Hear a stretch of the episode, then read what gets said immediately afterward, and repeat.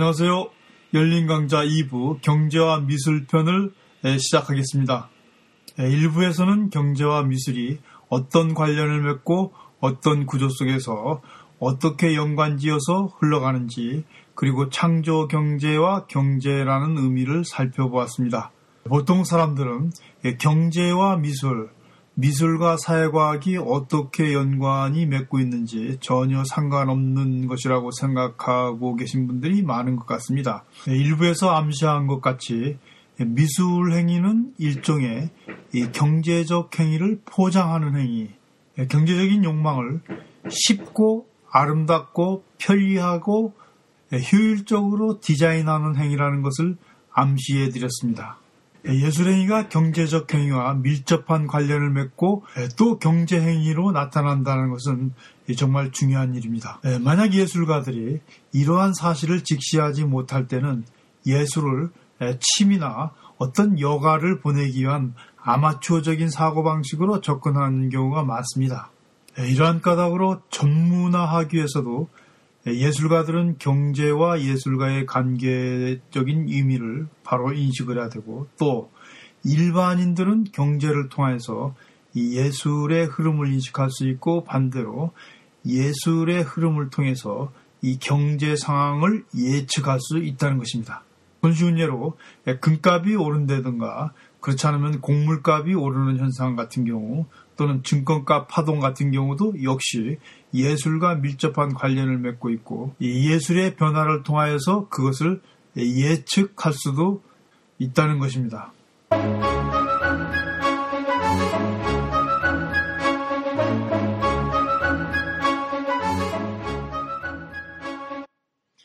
경제와 미술의 밀접한 관계는 인류 문화사와 함께 했습니다. 역사상에서 찾을 수 있는 것도 기원전 2000년, 지금으로부터 4000년 전으로 거슬러 올라갈 수 있습니다. 사실 당시는 예술이라는 장르가 따로 없었고 미술품이라는 것이 별도로 존재하지 않았었고 이때는 종교적인 상징과 생활용품으로 미술품이 존재했었을 뿐입니다. 우리가 이것들을 미술이라고 말하는 까닭은 바로 여기에 생활용품의 종교적 상징에 미적인 욕망이 결합이 되기 때문에 그것을 미술품으로 분류하고 미술의 역사라는 속으로 편입시켜서 하나의 체계를 세운 것 뿐입니다. 예, 기원전 2000년경에 지금의 크레타 섬으로 알려진 미노안, 에게 문명 사람들은 섬 안에 있는 작은 자원 가지고는 도저히 먹고 살 수가 없었습니다. 예, 바다에서 나는 고기만 잡아가지고 먹고 살 수도 없고 또 이 척박한 섬 환경 속에서 농사를 지어서 자급자족할 수도 없었습니다. 또 그 안에서 동물을 키워서 예, 육류를 마음껏 공급받을 수도 없었습니다. 이럼에도 불구하고 이 크레타 섬의 이 크노소스 성 같은 경우는 여러분 미궁이라고 잘 알려진 성이죠. 이 성은 3층 규모로 해서 도시를 건설하고 이 도시에 약 10만 정도의 인구가 살았다고 합니다. 지금으로부터 4천년 전에 인구가 10만이 살았다는 것은 정말 대단한 일입니다. 로마 제국의 전성기 시절에 로마의 인구가 약 10만을 넘었을 뿐이고 다시 기원 후 1500년 그러니까 크레타 문명이 전성기를 이룬 3500년이 흐른 AD 1400년 1500년경에 피렌체의 인구가 약 10만 정도였다고 합니다. 그러니까 기원전 2000년 전, 지금으로부터 4000년 전에 인구가 10만이었다는 도시는 정말 대단한 도시죠.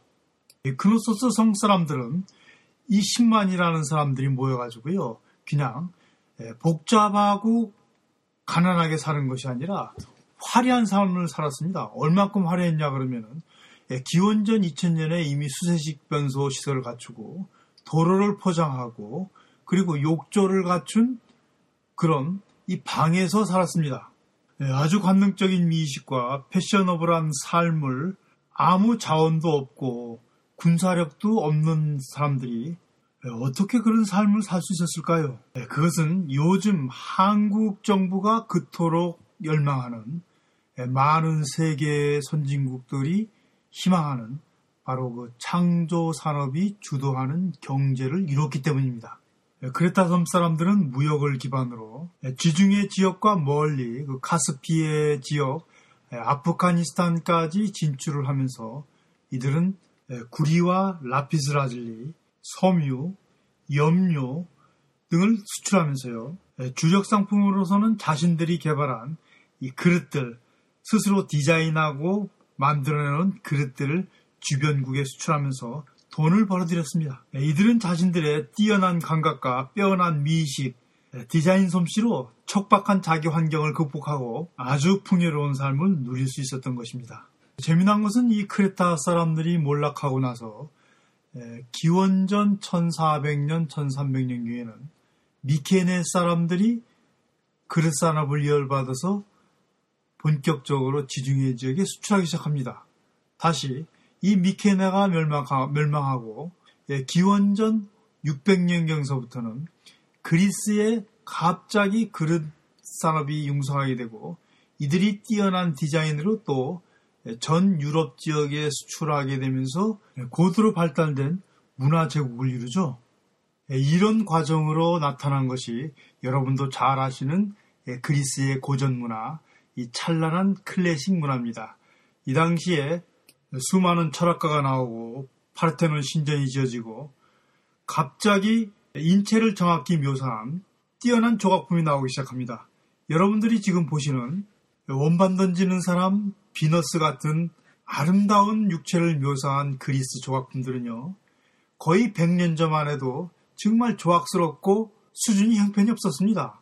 기원전 600년경까지도 그리스의 대부분의 조각가들은 이집트의 조각가들이 정해놓고 만들어 놓은 캐논 원칙 23대 1이라는 정형비를 규정해서 그냥 그것에 맞춰서 쪼는 기술자였습니다. 그런데 이들이 그릇을 수출하고 경제가 발달하면서 갑자기 모든 것이 달라지기 시작합니다. 그 뛰어난 조각품, 아름다운 조각품이 100년 만에 쏟아지기 시작한 것입니다. 예, 기원전 2000년서부터 시작된 지중해 주변의 에게 바다 섬을 기반으로 한 크레타나 미케나나 이 그리스의 본토 사람들이 예, 뛰어난 문화와 함께 예술을 갖추게 된 배경에는 그릇 문화가 존재했었고요. 이들 그릇 문화를 자기 나름대로의 톡톡한 디자인으로 예, 만든 후에 주변국들이나 어, 지중해 연안의 국가에 수출을 하게 되면서 이 경제적인 부를 이룩할 수 있었던 것입니다. 물론 이 경제적인 부는 다시 또 다른 예술을 발전시키고 훌륭한 문화적인 조건을 형성할 수가 있었습니다.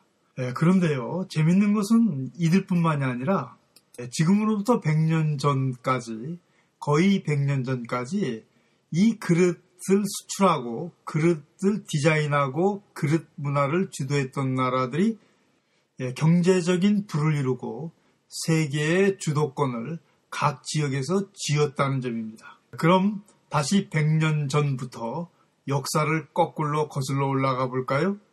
100년 전에 그릇 문화를 주도했던 곳은 스토곤 트렌츠라는 곳입니다. 네, 여러분 들어보셨어요? 스토곤 트렌츠. 네, 맨체스터와 리버풀로 갈라지는 중부 잉글랜드에 있는 작은 도시입니다. 네, 지금 이 도시에 가면은 수백 개의 굴뚝들이 늘어서 있는 폐허가된 공장들을 보실 수가 있습니다. 엣지우드 등 옛날에 화려한 도자기 공장이 있던 곳이 바로 이곳이었습니다. 18세기 후반부터 20세기 초까지 세계의 그릇 문화를 주도하던 공장들이 있던 곳이 바로 이것이었습니다. 네, 대영 제국의 부흥과 함께 일어선 그릇 문화는 다시 대영 제국의 몰락과 함께 역사의 뒤안길로 사라지게 된 것입니다. 네, 지금으로부터 4천년 전에 그리고 3천년경에 다시 2500년경에 지중해 연안에서 이루어졌던 역사적인 반복이 기원 후에도 똑같이 나타났습니다.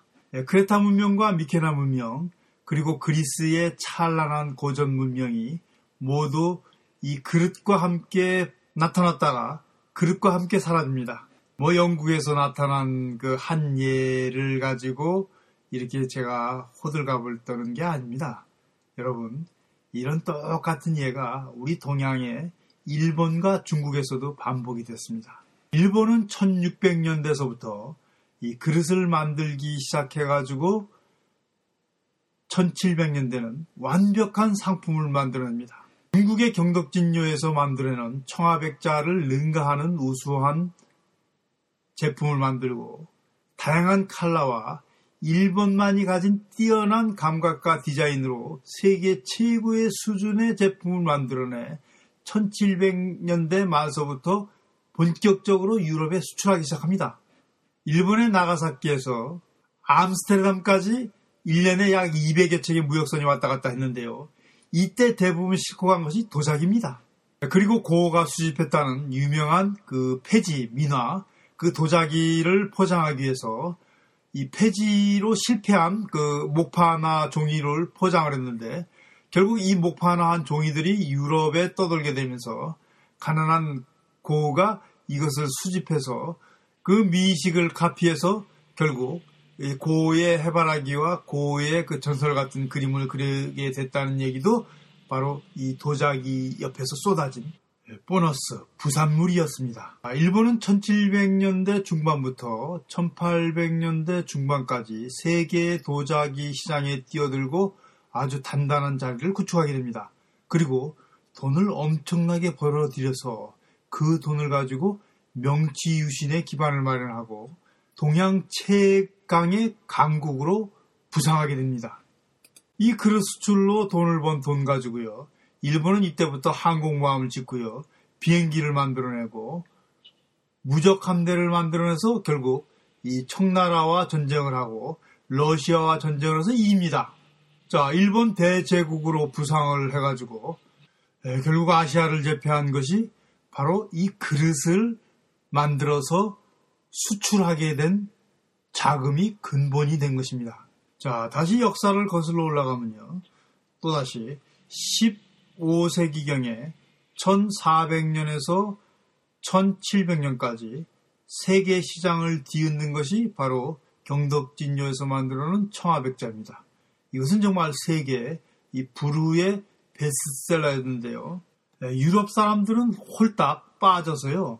누구나 이것을 가지고 싶어 했고 이것을 갖게 되는 것이 하나의 신분 상승의 욕구였습니다. 오늘날 한국 사람들이 빠져 있는 이 명품과 같은 것이 바로 이 청아백자였습니다. 그래서 이 청아백자는 모조품들이 이 베니스에서도 생산이 됐었고 또 이 네덜란드에서도 모조품이 나왔고 한국에서도 모조품이 나왔고 심지어는 지금의 베트남, 월남에서도 이 모조품들을 생산했습니다. 또 이 색깔을 그대로 받아들여서 아랍 지역에서도 역시 이 모조품들이 쏟아져 나왔고 대영 제국의 그릇 산업 같은 경우도 이 모조품을 생산하게 되면서 시작된 것입니다. 사실 우리가 오늘날 이렇게 뛰어난 미술품이라는 것이 이 경제를 기반으로 한 의식주의 도구들이었습니다. 자, 여러분, 유명한 여러분들이 잘 아시는 이 메디치 가문, 르네상스를 일으키고 피렌체 공국을 건설한 그 메디치 가문 같은 경우도 이들도 그 찬란한 미술을 일으키고 문화를 일으키게 된 것이 그들이 생산하던 이 견직이었습니다. 이 견직을 10만 필 정도를 예, 생산했는데 이때 이 10만 필 정도를 생산하면서 사실 항구가 없었기 때문에 항구를 가진 연안을 도시를 작은 시를 영원히 사들이고 그 시를 배경으로 해서 전 유럽 지역에 수출하면서 막대한 부를 쌓게 된 것입니다. 또 예, 화음을 만들어내고 예, 유명한 그 아넬롤피의 결혼식이라는 그림을 그린 그 플랑드로와 지역의 이 플레미시 사람들이요. 아주 뛰어난 미술적인 감각을 가지고 있었죠. 얀 반 에이크라든가 안토니 반다이크라든가 여러분들이 잘 아는 루벤스 오늘날 에, 르네 마그리트 같은 작가도 이 Flemish 플랑드르 사람입니다. 이 사람들이 14세기서부터 15세기까지 아주 뛰어난 미술과 문화를 만들었는데요. 이들 뒤에도 견직 산업과 섬유 산업이 뒷받침되고 있었습니다. 이렇게 이 경제라는 것이 없으면은 이 예술이라는 것은 항상 기관 경제 뒤에 숨어서 잠자고 있다가 활짝 꽃이 피는 것입니다. 예술과 문화는요, 이 경제를 동반해서 이 경제를 뒤쫓아서 경제와 함께 뿌리를 내리고 잎을 키우고 열매를 맺는 하나의 식물과 같습니다. 이러한 현상은 지금도 마찬가지입니다. 그러나 여러분들이 한 가지 유의할 것은 경제가 발달한다고 꼭 예술이 발전하는 것은 아닙니다.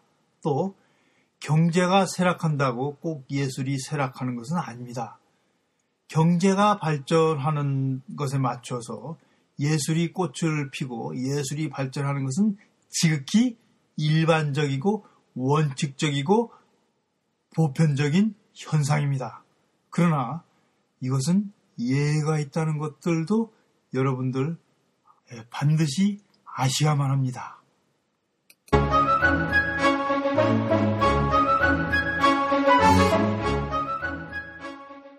이렇게 예술이라는 것은 경제의 표현, 경제행위의 부산물, 경제의 결과라는 것을 앞장에서 여러분 살펴보았습니다. 결국 미술사뿐만 아니라 예술문화사는 경제 변동사의 외부적 변동사항을 표현한 것으로 그 나라의 예술사조는 그 나라의 경제를 바탕으로 한 사회 시스템의 외변적인 표현일 뿐이라는 것입니다. 그래서 경제 상황이 결국 패션 같은 곳에서도 유행을 만들어내고 미술에서는 그 시대의 조형 언어를 만들어낼 수가 있는 것입니다. 왜 그러냐 그러면은 바로 경제 행위가 그 시대에 그 사회에 살고 있는 사람의 욕망을 표현하는 것이듯이 바로 미술은 그 표현한 욕망들을 다시 드러내는 것이기 때문에 그렇습니다. 네, 저는 미술사를 본격적으로 공부하기 전에요. 이미 그 경제학에 대해서 심층적으로 공부를 했었습니다. 그래서 경제사서부터 경제이론, 아담 스미스의 국부론부터 칼 마르크스의 자본론, 존 케인즈의 고용이자 및 화폐 일반이론, 그리고 사무엘슨의 경제이론, 다시 미시것이 경제이론, 그 화폐 금융론서부터 여러 경제 이론들을 심층적으로 연구하면서 살펴보았는데요. 재미난 것은 경제 이론과 미술 이론이 거의 비슷한 성격을 갖고 있다는 것입니다. 많은 경제 이론이 나왔지만은 그 경제 이론들이 오늘날의 경제 상황을 그대로 설명하거나 또는 그것을 분석 도구로 이용할 수 있는 것은 사실 거의 없습니다. 이와 마찬가지로 많은 미술 이론이 나왔는데요. 그 미술 이론을 가지고 오늘날 미술을 설명하거나 또는 사실은 과거의 미술조차도 제대로 설명할 수가 없습니다. 애덤 스미스가 국부론에서 간접 직접으로 제시한 그런 경제 이론을 가지고 한 나라에서 일어나는 경제적인 보편적인 현상도 구명할 수가 없습니다. 그것들은 작은 부분만을 보고 작은 현실을 가지고서 하나의 이론적인 틀로 구성할 뿐입니다. 여러분 잘 아시는 칼 마르크스 같은 사상가가 제시한 경제 이론도요. 사실 그 현실로 적용할 수가 없는 일종의 판타지입니다. 존 케인즈의 고용이자 및 화폐 일반 이론 같은 경우도요. 사실 그것도 실질적으로 적용할 수 있고 부분 그가 제시한 이론이 실물 경제로 나타난 예가 과연 얼마나 되고 예, 그의 이론을 일반에서 적용할 수 없는 것은 역시 물론입니다. 다무엘슨을 비롯한 후세의 경제학자들이 보고 있는 경제적 이론 가지고도 예, 경제 상황이나 경제 현실을 바라볼 수 없는 것은 물론입니다. 이들이 전부 예, 코끼리 몸통에 둘러서서 누구는 다리를 만지고 누구는 뿔을 만지고 누구는 꼬리를 만지고 결국 한마디를 했던 것들이지 전체의 몸통을 결코 말할 수는 없었습니다. 재미난 거는요. 역시 미술 이론도 마찬가지입니다. 1500년대의 알베르토, 1500, 600년대의 바사리, 그리고 그리스의 문화를 찬미했던 빈켈만, 도상학을 말한 파노프스키, 1950년대 미국을 점유했던 클레먼트 그린버그라는 미술 이론가가 있지만요. 이들의 미술 이론들이 전부 다 역시 코끼리 몸통에 둘러앉아서 한 부분만을 가지고 마치 진실인 양 얘기를 했던 사람들이 문제는요. 그 사람들 뒤를 쫓아서 그 사람의 이론이 마치 전부인 양 그것을 믿고 그대로 뒤따른다는 것이죠. 결국 장님 뒤를 쫓아서 같은 장님이 되는 것입니다. 이것이 바로 해석 문화, 가이드 문화에 의존하고 있는 보통 사람들의 비극이기도 합니다. 여러분 오늘 제 강의는 경제 현상과 미술 현상은 같이 맞물어지고 또 그것은 마치 살아있는 경제 현상이고 각기 다른 개별적인 삶의 원칙에 따라서 각기 다르게 만들어지는 경제 현상이듯이 이 예술적인 느낌이나 어떤 사물에 대한 생각 같은 경우도 각기 다르다는 것입니다. 이것이 바로 여러분들 살아있는 느낌이고 살아있는 감정이고 여러분들이 보는 이 살아있는 눈이 만들어낸 살아있는 느낌이 살아있는 예술사, 살아있는 미술을 만든다는 것입니다. 네, 오늘 강의는 이것으로 끝마치도록 하겠습니다. 항상 강의가 끝나면 미진한 부분이 많고 어딘가 그 좀 부족한 것 같고 좀 아쉽습니다. 네, 그러나 이 지식이라는 거는요, 여러분들을 사실 안정시키고 어떤 만족감을 주는 것이 아니라 원래 지식이라는 것은 흔들기입니다. 고요하고 평화롭게 안정돼 있던 마음을 뒤흔들어서 무언가 결핍을 느끼게 해주는 겁니다. 그래야지만 그 결핍 속에서 여러분들이 다음 행동으로 이어주는 동기부여를 하기 때문입니다. 역시 저도 여러분들을 흔들어 준 것입니다. 자, 오늘도 영사 UK의 후원자님의 후원으로 여러분들과 함께 이렇게 인사를 나누셨습니다. 네, 다음 기회에 뵙기로 하고 네, 가능한 열린 강좌에 직접 참여해 주시면은 이 40분 강좌보다도 2시간이 넘게 진행되는 강좌로 여러분들한테 폭넓은 이해의 기회를 드릴 수가 있을 것입니다.